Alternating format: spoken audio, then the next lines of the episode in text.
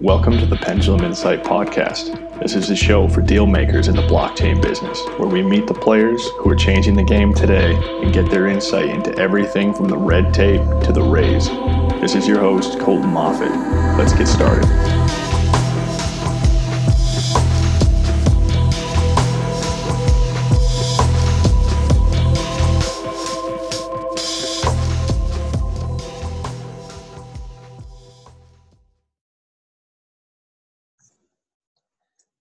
Hey, everybody. We're joined here today by Mark Anstead. He's a decentralization ambassador at Project Hydro. And Project Hydro is a decentralized ecosystem using cutting edge cryptography to secure user accounts, identities, and transactions. Now, we all know that's very important, particularly going into 2019, seeing more commercial use cases actually come online. So, Mark, would you please just tell us a little bit more about yourself, how you got involved with blockchain related projects? And then we'll get into more of the detail about Project Hydro. Sure, sounds good. First of all, nice to meet all of you. Uh, same to you, Colton. Thanks for having me out here. Absolutely. Um, I first got involved in, I guess, cryptocurrency in general back in 2014. That was when I, I guess, I bought my first Bitcoin, not really even knowing what the heck it was. Um, and then about two years later, I had a, a sort of a, a, weird situation going on in my personal life. I I got really, really sick. Um, I was bedridden for a few months actually. And during that time, I, I had to figure out what I actually wanted to do because I was a I'm an athlete, so I was always like out being very active.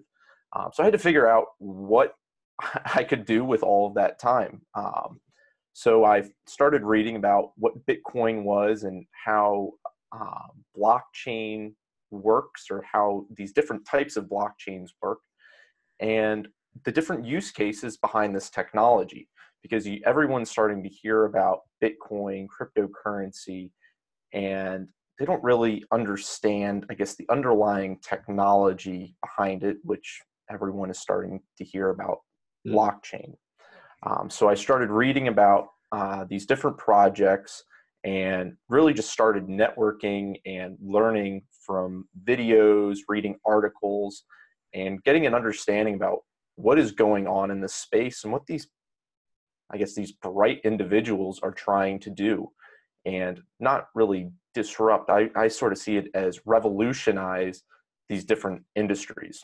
Hmm.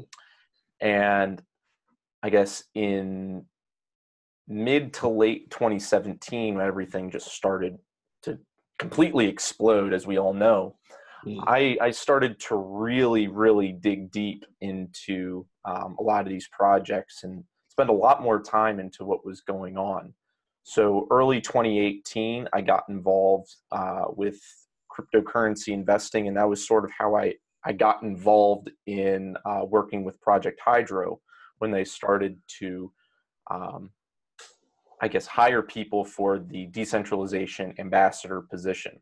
Mm-hmm. And so I obviously uh, applied, and I, I, was lucky enough to to be one of the the few guys who've been chosen so far. I think we have 18 uh, DAs. Okay. Wow. And I guess that's my. I'm sorry, I didn't hear that. There was there was a little bit of a uh, a lag there. Oh, I just found that interesting. So tell us what it means to be a decentralization ambassador, particularly in the case of Project Hydro, how you got involved with that and, and you know, more about the project and how that works. Sure.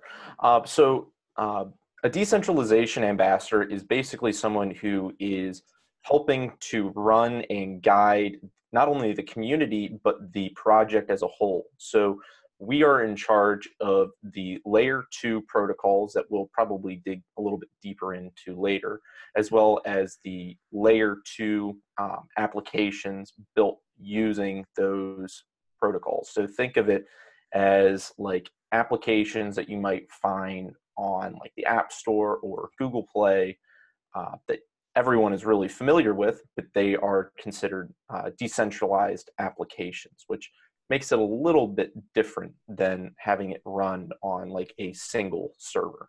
Mm-hmm. Okay. Interesting. So I understand that security identity, this is the kind of core of what Project Hydro is addressing. Um, those are big priorities. And the way that you guys are going about doing it is focusing on enabling developers from you know outside of your organization to quickly incorporate those kind of solutions into their own apps so you know this is an api focus. This is getting people to use this stuff so that they can take what this blockchain technology has to offer and apply it into mainstream software development application development. So tell us about that decision to support the development community at large and why you know someone like yourself decided hey i'm going to be a decentralization ambassador for this group. Sure.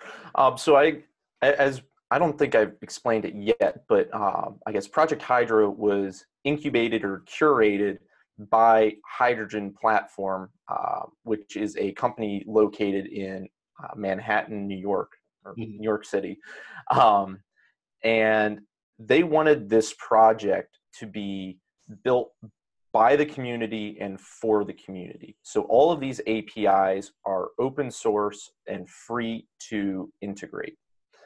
And with that, they've, they've done like a, a pretty interesting thing that I don't, I don't think many of the other projects have done is built what we have called a HCDP program, which is the Hydro Community Development Program.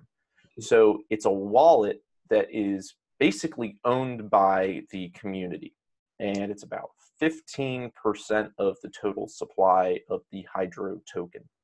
Mm-hmm. And those tokens are allocated for completing like development tasks or uh, like building plugins or uh, different DApps. Like one of the ones that we have right now is to build a proof of concept DApp on Snowflake, which we'll probably get into a little bit later.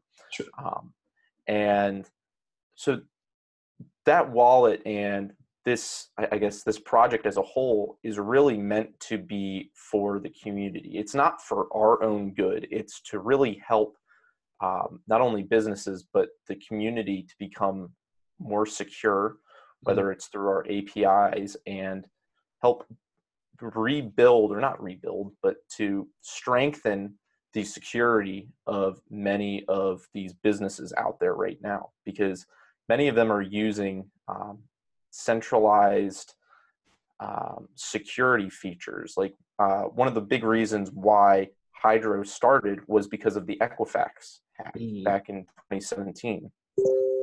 And all of those users' information were just out there in the public.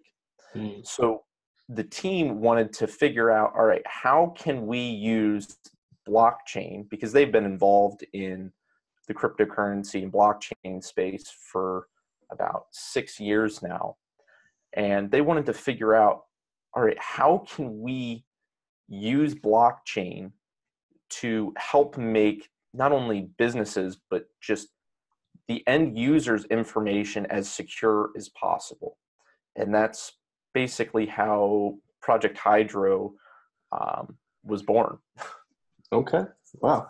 So that is pretty ambitious. You know, when you talked about the term disruption versus revolutionizing something, obviously there's been a lot of hype in this space over the past couple years, and there really a lot of the time early on it still was a bit of evangelical um, philosophy, not evangelical in the religious sense, but a lot of people going out there saying this is important because of some fundamental beliefs about political philosophy that they had, which I could relate to, but the average person who didn't necessarily have that frame of reference, they didn't want to deal with it at all.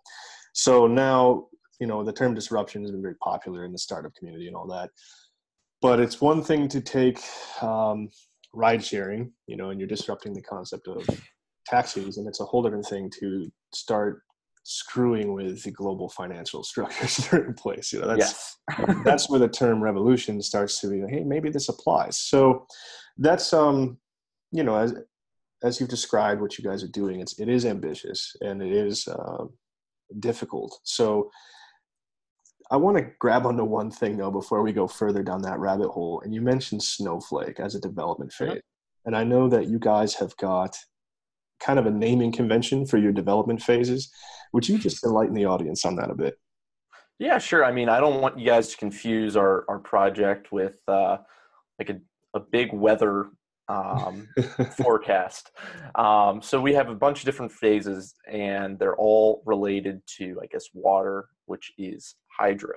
Mm-hmm. And so we have the first phase, which is raindrop, and that is a authentication protocol.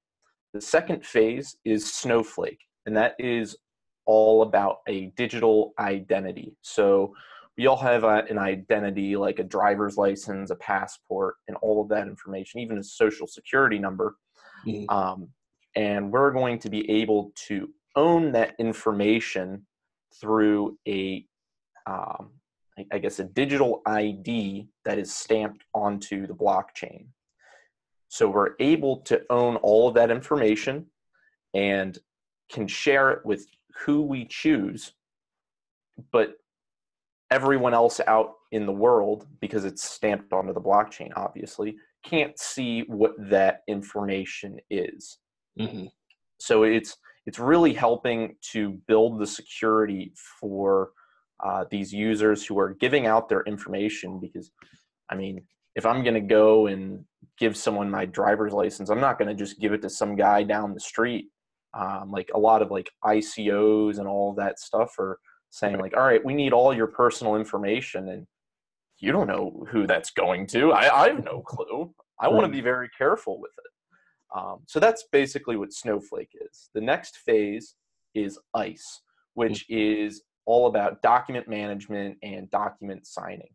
So one of the things that a lot of people are very familiar with in the business world is DocuSign. Sure. And it's similar in the aspect where you're going to be able to sign documents and stamp them onto the blockchain. So that is extremely beneficial, especially for financial documents. Mm-hmm. So all of these uh, public companies or publicly traded companies, they all have to share all of their financial statements, whether it's quarterly, um, I guess annually, you name it they all have to share that information. Now, if you're able to stamp that on the blockchain, you know that down the line that information isn't falsified or changed. Sure. It's, impossible to do that.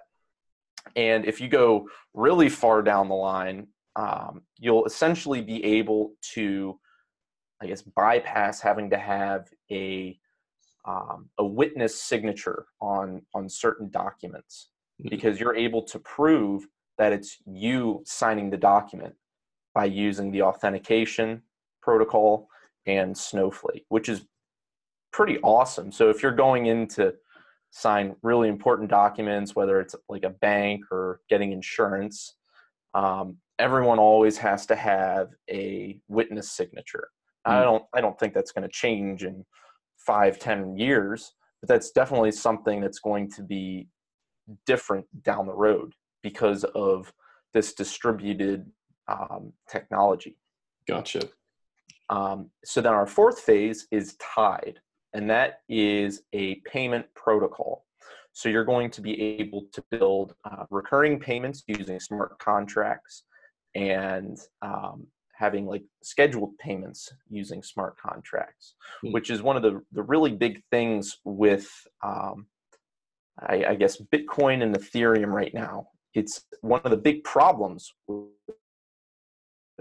actually because you can't have a recurring payment using Bitcoin, and that's been one of the I, I guess big struggles to make Bitcoin or Ethereum into I guess this big one world currency that all these um, I guess big wigs in the uh, cryptocurrency community are saying that it's going to be. And I, I think that's one of the, the big hurdles that um, it's going to encounter. So you'll be able to pay for like Netflix or your, I don't know, your, I guess, bills every month um, by using smart contracts mm. and using the multi currency wallet that we're going to be developing.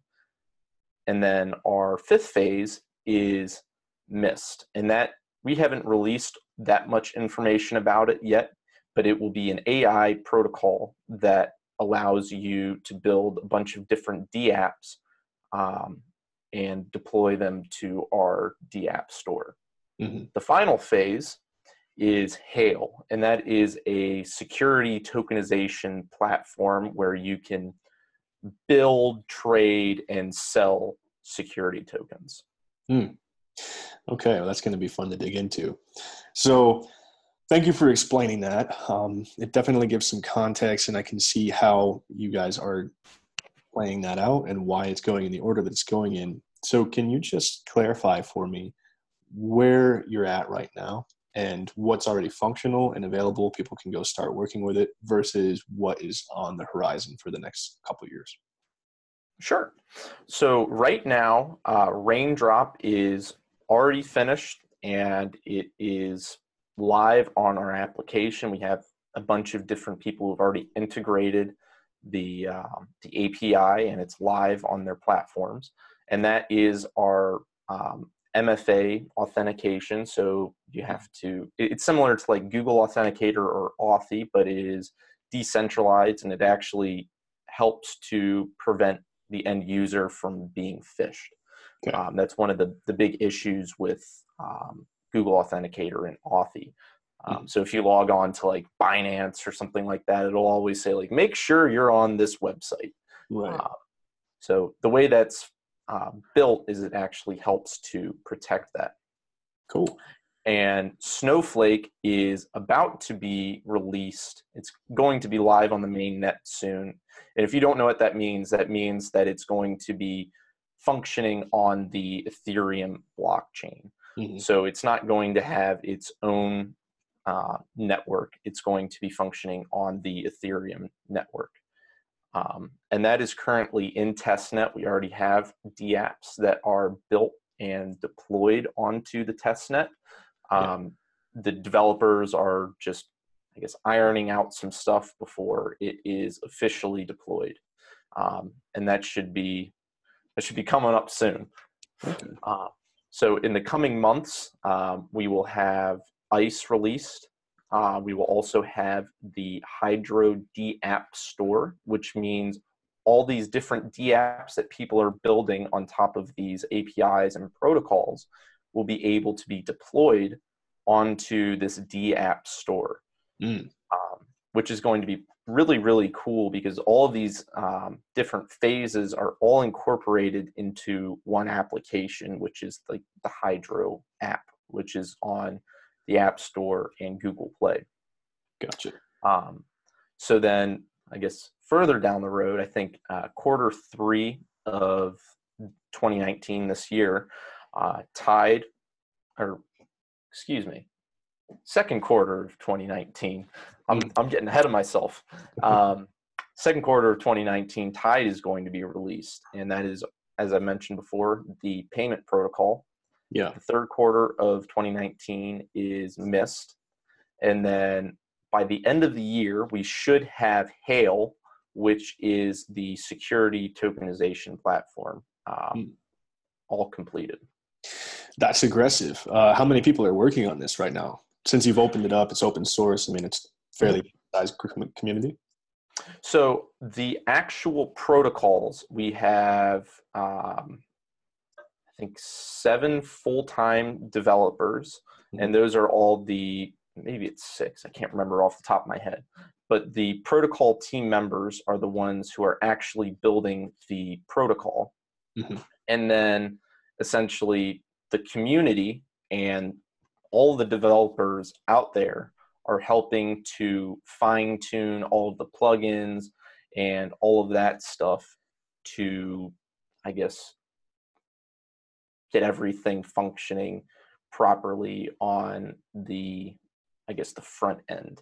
Sure. Um, which I, I, think is a really cool way of doing things because it helps decentralize the whole um, the whole process of building the platform and these different protocols. Right. So it's not really just one set organization doing it. We can have a bunch of different people from all over the world, and we're in contact with. A, I, I don't know the specific number of developers, but we're we're talking and working with a bunch of different uh, developer teams all around the world right now mm. um, to help build this the, these products. Awesome. So if you're listening to this right now and you are in the you know kind of development side of things, whether you're set up a team and you're on the software side, or you're looking for some of the solutions that can be provided by Hydro, that is something that you can actually get involved with within the coming quarters. So when you talked about MFA and your different authentication solutions, that has been a real problem within the past year with the SIM swapping. I, I just talked to somebody who, um, someone they were working with directly, just lost a ton because of SIM swap. It was well into the seven figures in US dollar terms. So, with that being relevant and a very ugly problem from a PR perspective, let alone just practical adoption, what are you guys doing from that perspective? Because I know you said it's helping to prevent phishing, um, but just tell us more about how you came to that focus, uh, you know, what you think of the whole SIM swap issue, and how what you're doing might address that. Uh, well, I, I just want to touch on one thing. First of all, that sucks. That is yeah. brutal that someone lost that. Um, I, I, have a couple buddies of mine who've who've lost a, a nice chunk of money, um, whether it was from one of these like scams going around, and that's one of the big issues is, is trust mm. uh, in this whole, I guess, world right now, and we have to, I, think, move into more of a um, technology or system that we're using and implementing. And with this MFA or this authentication protocol, it'll be really eh, pretty revolutionary for what you're going to be able to do with it. Um, for example, um, if you're just trying to um, use like a credit card, for example, mm-hmm. people lose their credit cards all the time. People yeah. always are losing money. Thankfully i haven't done that yet knock on wood. Um, don't say that man. Yeah, oh, i know. Um, but one of the things you'll, you'll be able to do with raindrop is you want to go and uh, pay with your credit card and what you can do is you can have the credit card linked up with the api from raindrop and build it do like a custom implementation mm-hmm. and I guess use your thumbprint on your phone to be able to use your credit card. Mm-hmm. So if you lose your credit card and you don't have your phone, you're not the actual person buying something, whether it's like online or in a store, that transaction won't go through. Uh, you can also like unlock um, a vehicle using Raindrop like one of the things I think it was um, Tesla was having a lot of issues. I think it was uh, mid to late last year, yeah, where uh, people were starting to hack into like Tesla vehicles and start them remotely. And, oh yeah, and that's going to be one of the big issues with um, automated cars or autonomous cars. Right. And so what you would I guess, be able to do is build a um, an application where you could unlock your vehicle using Raindrop. Mm-hmm. There's a lot of things that you can do with it. it it's very, uh, and along with all of the other uh, protocols that are being built, they're very, very open architecture. So if there's something that comes to your mind that you think that you could possibly do, there's a really good chance that you can do it. um, because when Hydrogen Platform, the company, uh, first built Hydro, it was for the um, the end goal of having an open source suite of APIs that were built on the blockchain for fintech and financial services. Mm. Now, the way that it's being built is you can do it far beyond just fintech and financial services. Yeah. You can do it for a ton of different things, uh, sort of how I've uh, mentioned. Yeah, and, and that's one of the the beauties about having it being open sourced and um, allowing essentially anybody to do what they want with it. And I think that'll be really, really special uh, moving forward to seeing a lot of different applications and helping to not only make just us more secure, but allow us to be able to trust the businesses that we're working with and um, I, I, guess whether we have our information or money with them uh, allow us to trust them. Yeah that's a good point. You know I, I understand that if you've started with an intent to make this work for the fintech or the financial institution side of things then that's um it's a good position to have started from because that is one of the more critical aside from health records and things pertaining to court or government process that would be probably the most demanding in terms of compliance in terms of being a target. Everything after that is a little bit easier. So with that being said i think as you mentioned the focus has been on the financial side of things. Do you see that being probably the the main use case rolling into 2019 2020 um, i think it will probably start off with that is that's been the core of the i guess the integration partners and people that we've been working with and that hydrogen has been working with yeah. um, i think that will most likely be the uh, the main types of organizations that we'll be working with mm-hmm. probably for the most part people who are already in blockchain and have an understanding of it because uh, educating people about what blockchain is and how it can benefit you and your organization that's a whole nother ball game right um, and that is something that we're, we're we are tackling and we're um, helping to educate people through sure uh, that's a big thing of it in itself, like you said. And there are fortunately now some organizations whose entire purpose is that. Um, and I've had some interesting conversations with some of them.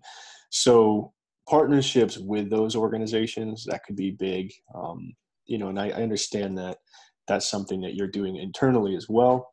Having the open source side of things, having it uh, be a community that people can come and get involved with, that also really does help particularly as you try to build relationships with developers who are not necessarily coming from a background where they were already familiar with blockchain. They're not slapping blockchain developer on their LinkedIn. They are from a more tr- traditional background, even if they're at the cutting edge of things, they're just not involved with blockchain. And you're giving them a way to do that via the API. So within the financial context, though, there is a not just an emphasis on, but a, an actual need for KYC, AML compliance. So, know your customer, anti money laundering stuff, that's a big challenge right now in the blockchain space in general, but particularly it's a sticking point for regulated financial institutions within the United States and, and many other countries that are at that level. So, you guys chose to take that on rather than some lower hanging fruit.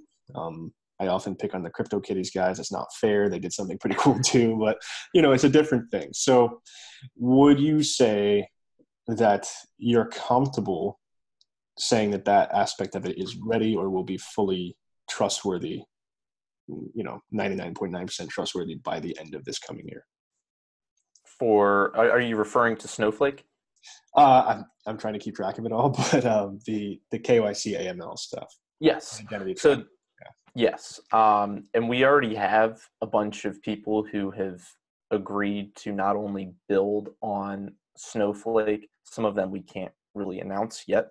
Sure. Um, but we already have people who have agreed to do this, and um, you're able to see how the uh, how the protocol is built since it is open source, right. and you're able to store all of this information on your application, and the people who have built the app aren't able to like backdoor into your information to see what you've uploaded and stuff like that. Right. So it is trustworthy. So from day one, it will be 100% trustworthy. Um, and then that's the beauty of it because we don't want to be responsible for that information. That's right. that that would be that would put us liable on that stuff. And that's not I would assume that's not something that we want to deal with. Um, yeah. I don't think that's something anybody wants to deal with because that was one of the big issues with uh, with Equifax. Right. Not only was their stock just crushed, but everyone was like, "Oh, that's just something you have to deal with." Like that's it was really disappointing to see everyone's sentiment towards the hack and and how it impacted people not only people's like personal lives but yeah. um, their information you don't want to have that that's huge and that's one thing that i find interesting about what you guys are doing and i certainly don't mean to downplay it in fact i'm trying to emphasize what a big deal it is to have a technological solution to that issue that isn't just throwing money at the security problem because I've worked a lot with guys in the infosec space, and the running joke is that it's it's not really a solvable problem. It's just an, an arm race. It's an arms race, right? And some of my good friends have made a great career out of being paid to break into these institutions and show them how they did it. And then the the whole fun of the conferences is every single year they find new ways to break in and make a whole talk about it. So in the meantime, the rest of us are being required to upload a you know a copy of our passports and you know put in our social security and all this stuff to participate in modern society and the conveniences that it offers and yet even the vendors used by the government which no surprise there um, they can't keep track of this stuff in a way that's actually trustworthy so look at office of personnel management that was i want to say 2016 or something all of these records of government employees, even some of them working on classified projects, it's just out there. It's out there. It's purchasable. So to be able to address that problem without taking a, a you know a stance where you're actually going to say, hey, look, we're going to hold that information, we're going to secure it, and then having some third party vendor for some small part of your infrastructure ends up being the access point for that.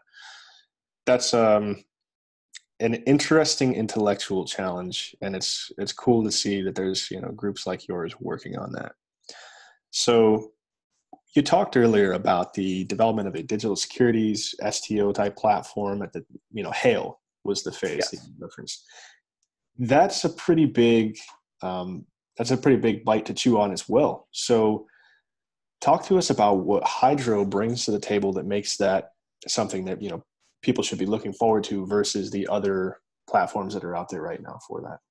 Sure. So one of the, I guess, the main platforms that people know about right now um, that deal with this whole industry is Polymath and tZERO. Those are two some of the, the really main platforms or projects that are diving into um, securities and that whole aspect. Mm-hmm. Now, with Polymath, you're able to build a security token. Now, I just have to say kudos to them because they have, I guess, opened up a whole can of worms for uh, bringing on this education about what a security token is and how you're able to do that. Mm-hmm. But some of the issues that we're seeing with that is there isn't a um, like an identity standard behind that um, there isn't a, a set organization that they're working with to help with KYC. Hmm. Um, so, for example, with Hail, what's the second phase that we are working with? I'm going to quiz you really quick. well, it's 2:43 in the morning where I am, so spare me. Oh, fair enough. Is it Snowflake? So the second one? Yes. Okay. It is Snowflake. So that gotcha. that deals with all of like the KYC and AML stuff. Yeah. So we're tying all of our previous APIs and phases in that we've already built into Hail.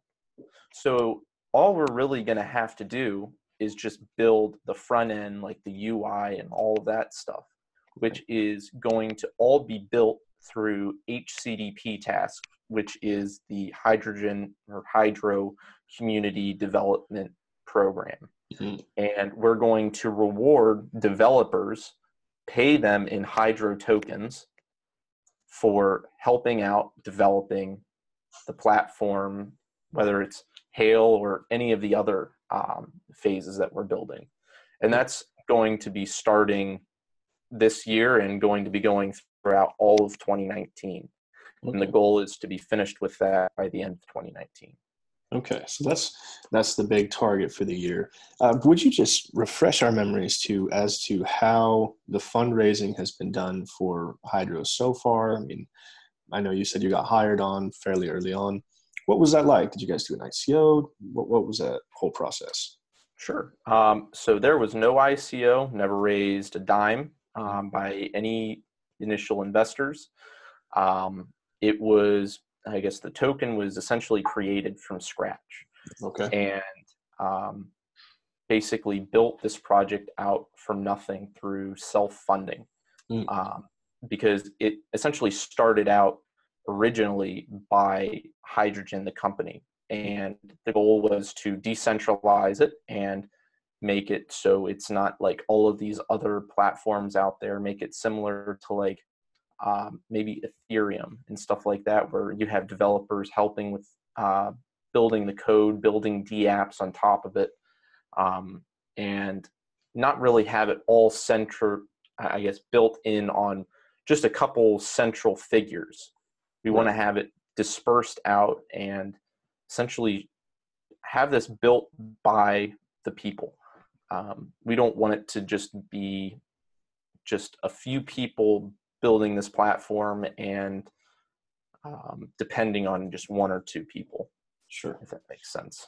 It does. It does. So, why don't you um, maybe just tell us more about that, that distinction between Hydrogen, the company, Hydrogen platform, and Project Hydro? You explained to me the difference between the, the layer four, where it's the company, and then Project Hydro itself being layer two. Just tell us more about what that means and how it all fits together. Sure. So I guess to start from the beginning, um, Project Hydro is a uh, layer two protocol. So if something is a layer one, it's on a main network like Ethereum, um, Litecoin, or all the other like blockchain networks. Okay. So Hydro is built on top of Ethereum, mm-hmm. and it has all these different protocols, whether it's raindrop, snowflake, ice, etc. Mm-hmm. And so those are all of the layer two protocols. The layer three are all of the decentral, decentral, the D apps. I was trying to, um, I was getting a little bit of a tongue twister there. It's all the D apps that are built on top of the Hydro APIs. Okay. So then the layer four is the companies or the different uh, projects that are built using whether it's like the D apps or the APIs. Mm-hmm. So hydrogen is one of those companies. We can have X amount of companies or different projects building on top of them. Um, it, it, doesn't really matter how many there are or how few there are.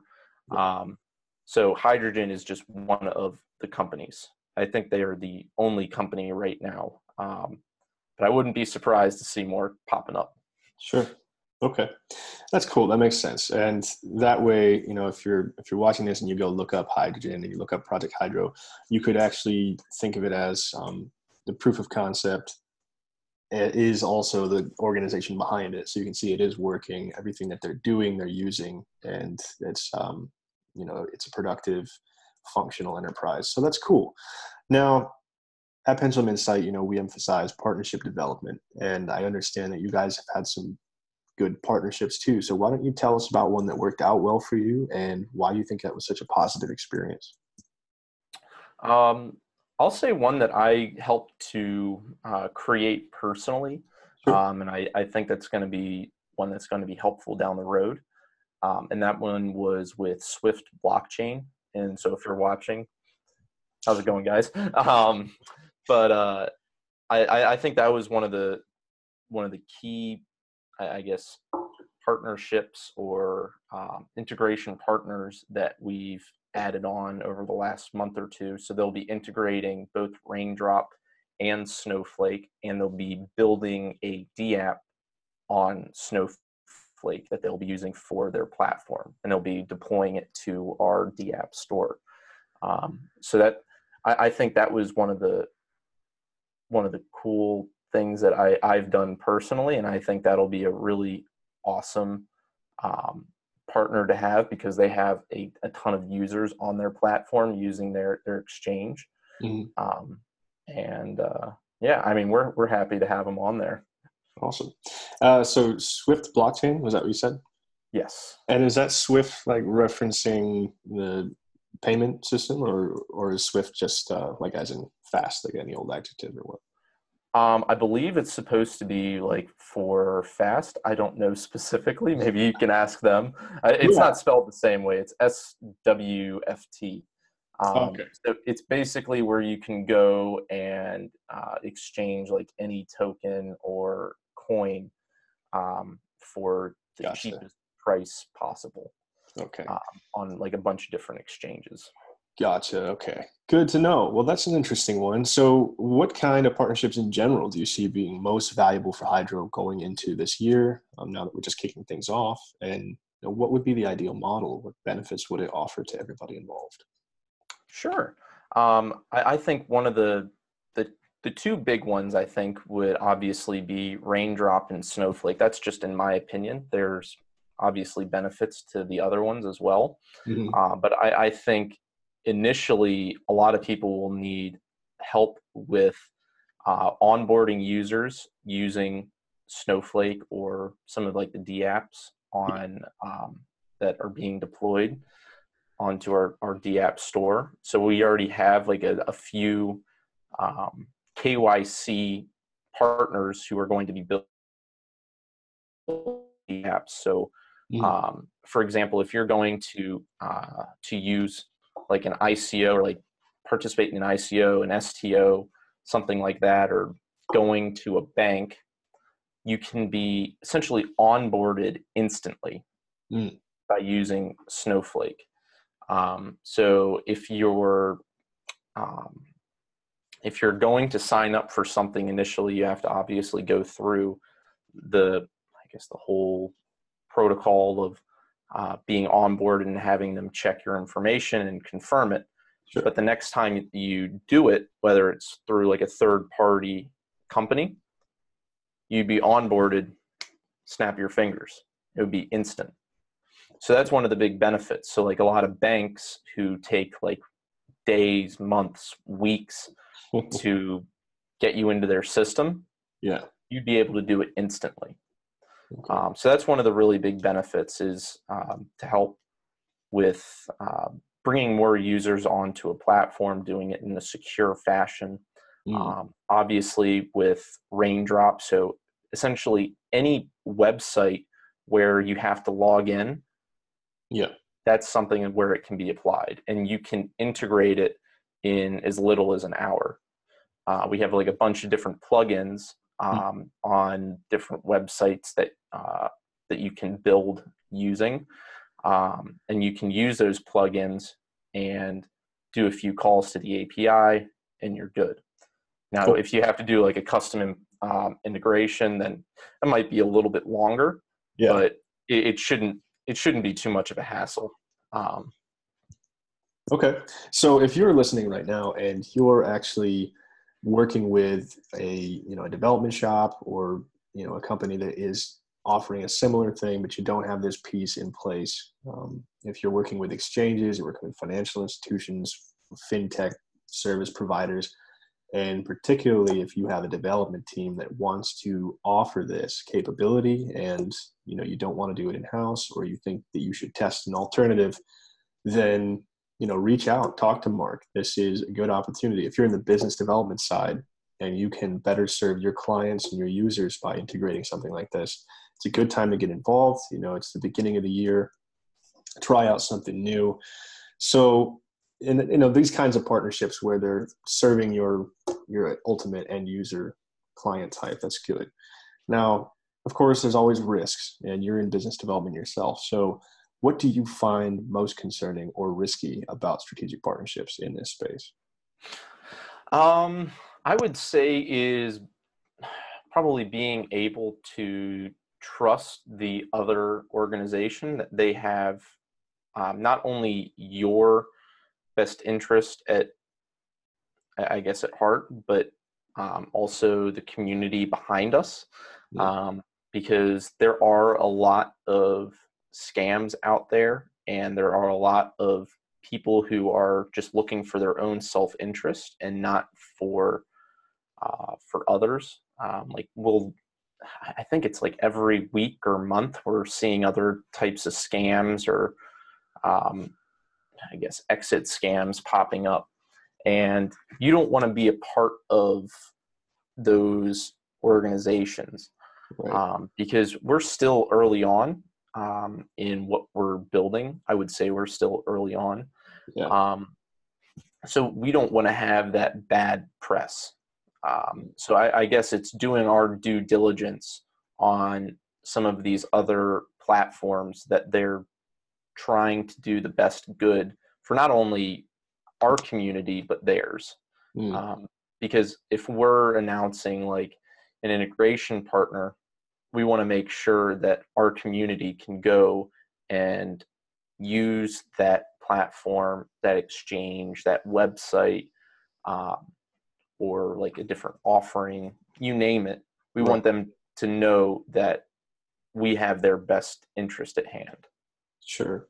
That's the challenge in this particular. I mean, really, there's a challenge in any industry, but one thing I've talked a lot about with other guests is just the magnet that this entire blockchain space is for just the smoothest white collar criminals the world has ever seen because it's again that intersection of finance and technology and also uh, you know a sort of disposition toward regulation that is grounded in the philosophical background of the original you know kind of founders of this whole thing. So because of that environment and the inclination to resist any kind of regulation and the fact that it is kind of going against or or maneuvering around the traditional finance you know your your government regulators it makes it a breeding ground for scams you know the worst frauds that you could imagine because what? You don't want to be regulated. Well then when you call the people who would normally help you they're not so inclined to help.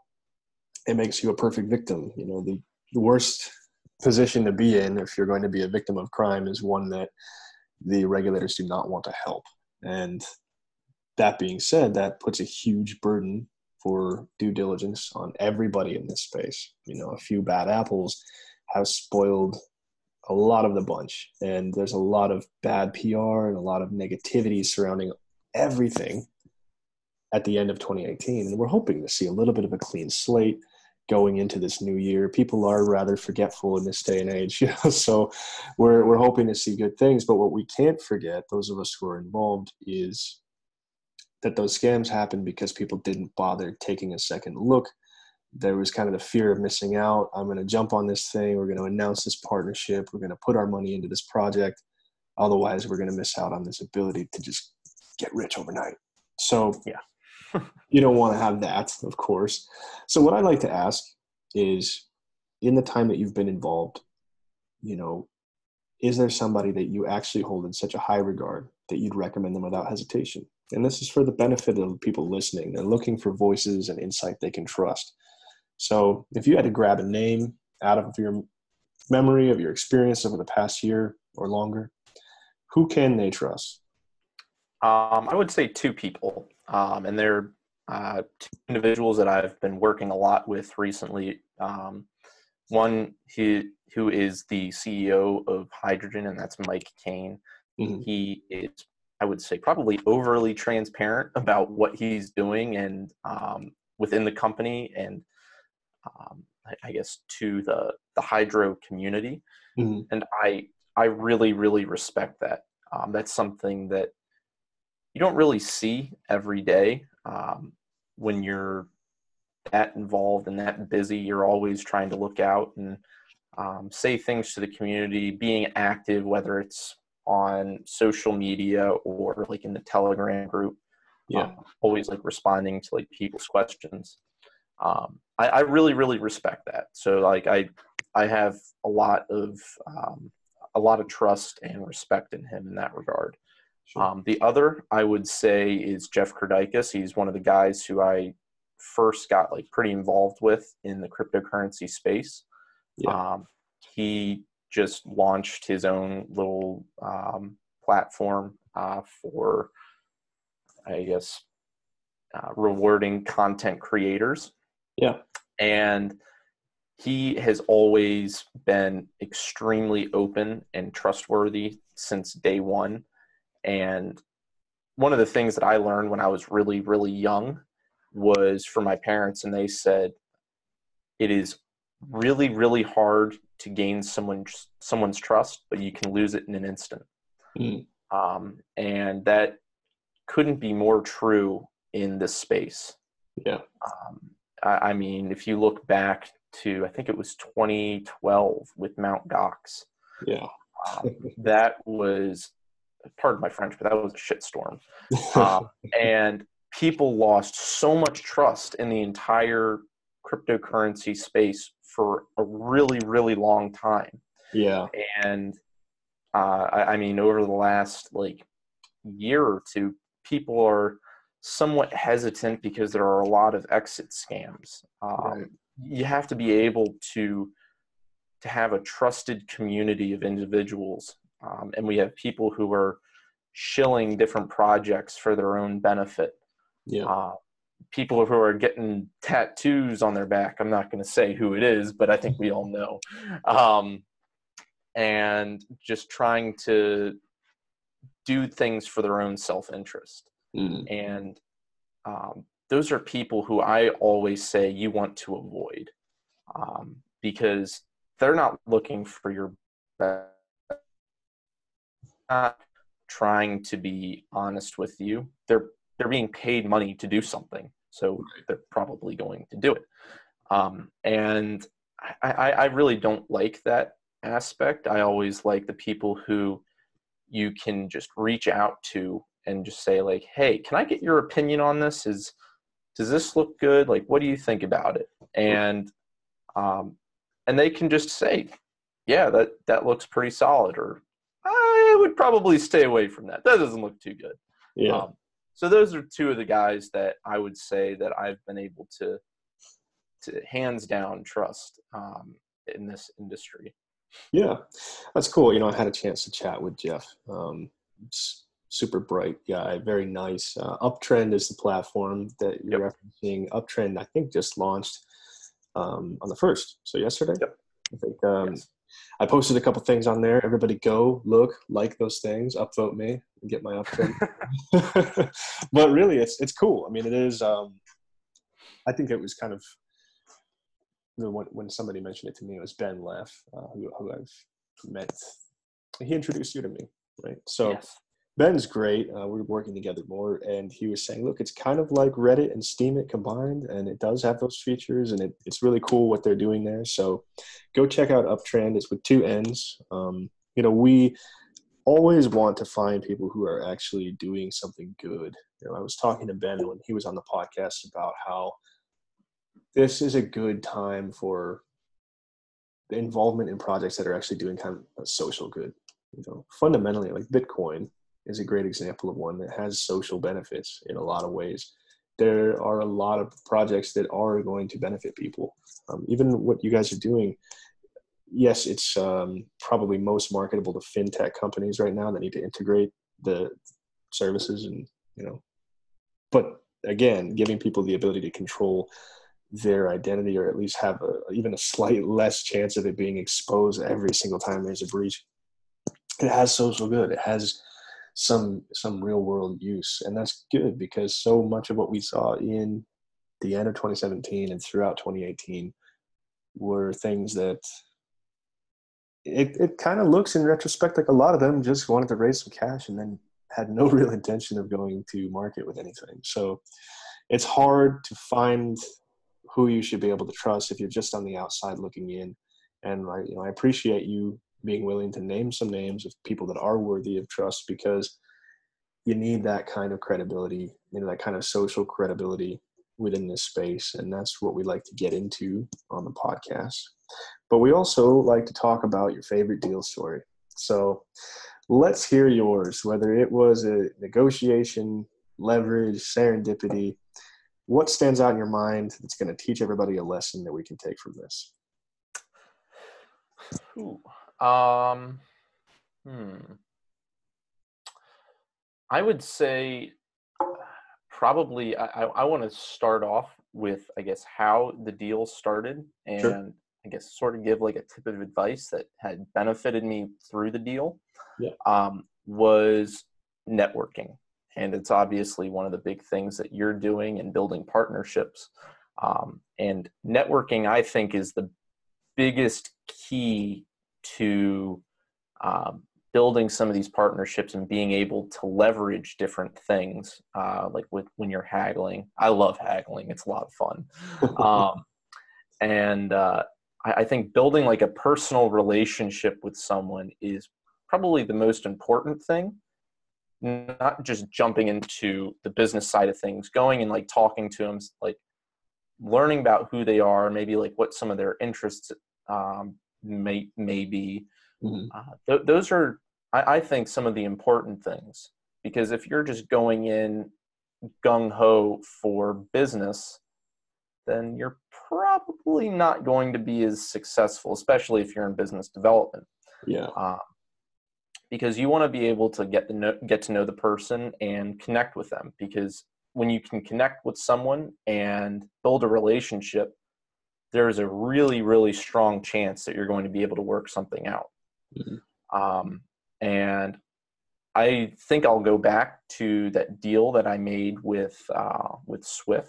Yeah. Um, I would say that uh, well, to give a little background about um, Hydro, we've never paid for really any listing on any exchange, mm. um, and one of the cool things that we have is that HCDP program where people can be a part of development, whether you're just in the hydro community or working for another project. You can be a part of our development and you can develop different things and it can actually end up helping your own project.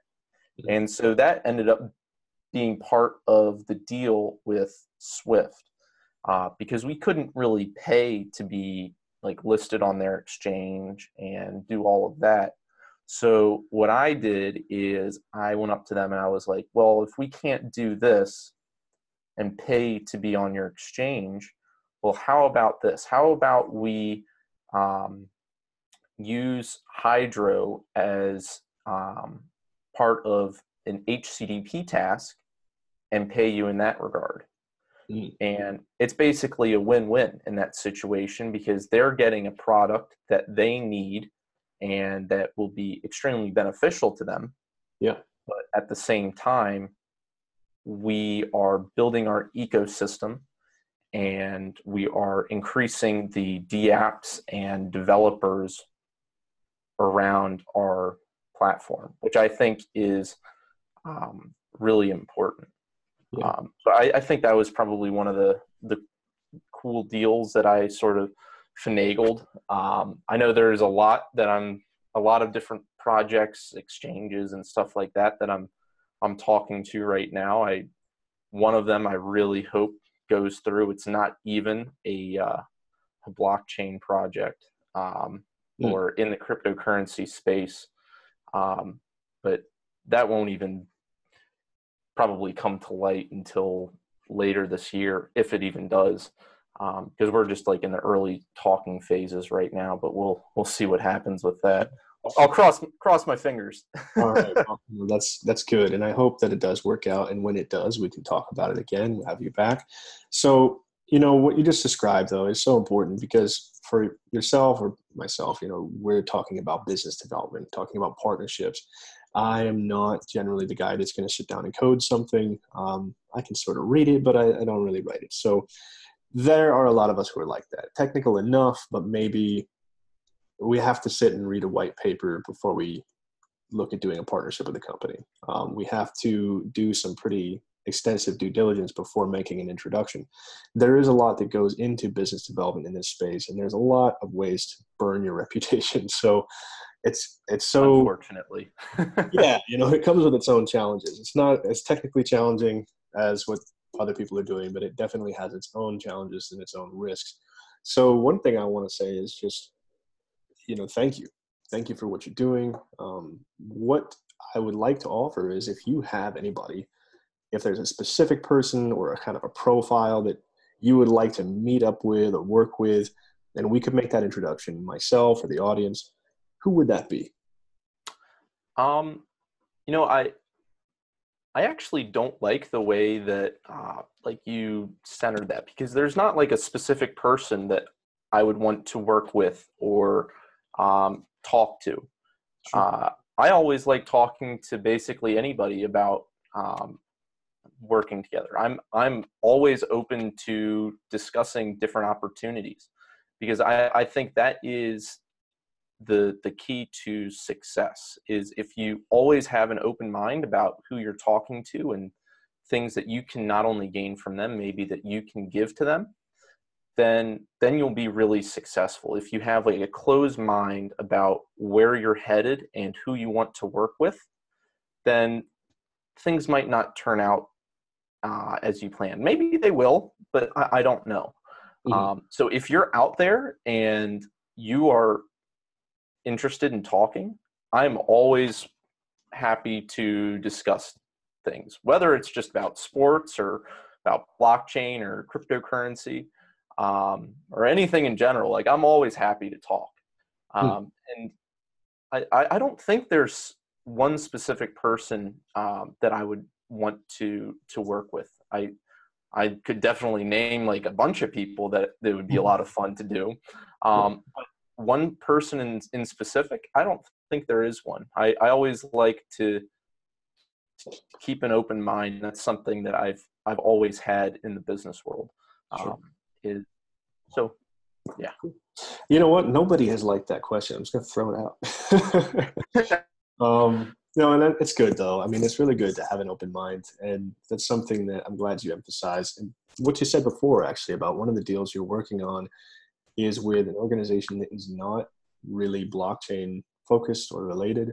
And that's something that I'm personally looking at a lot as well. There's plenty of benefit to be had doing partnership deals and cross promotions and service integrations within the blockchain space.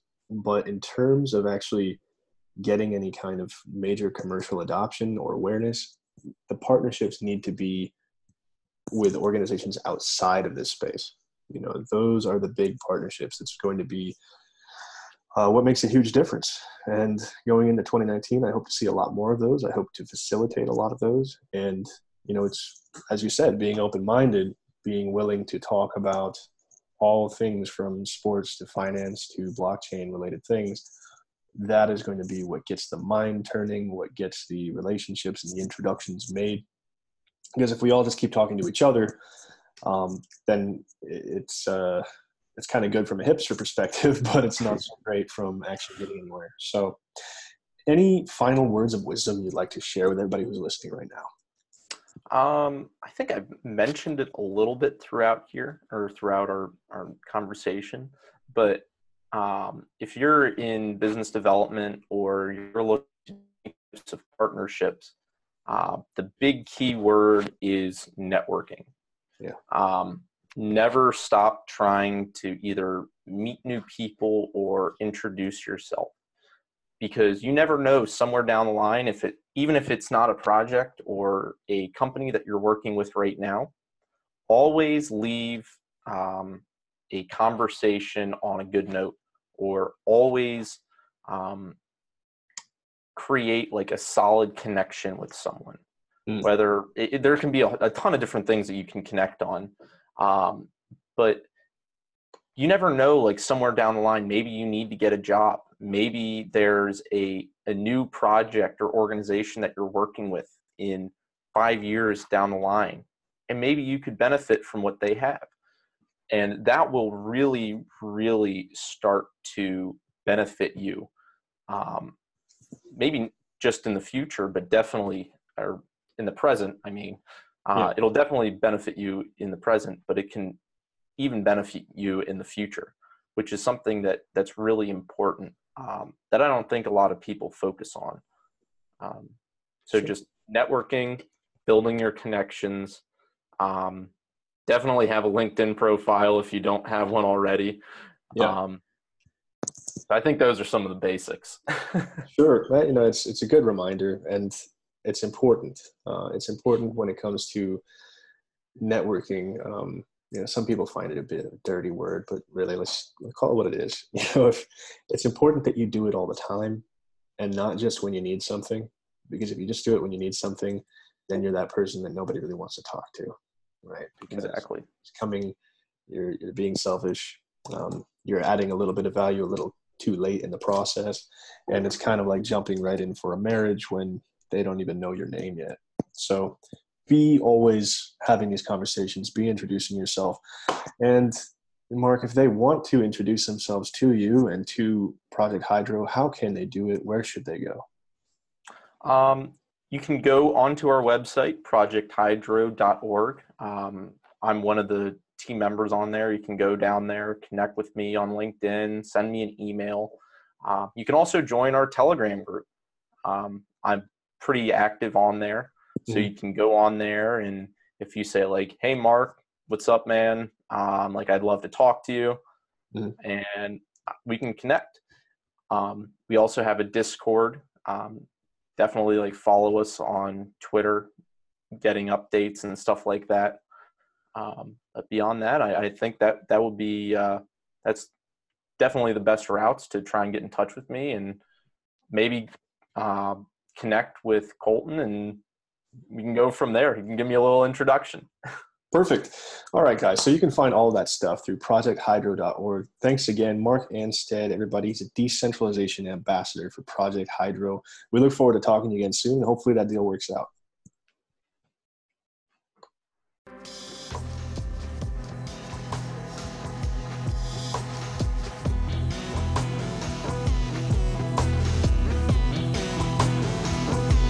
Thank you for listening to the Pendulum Insight Podcast.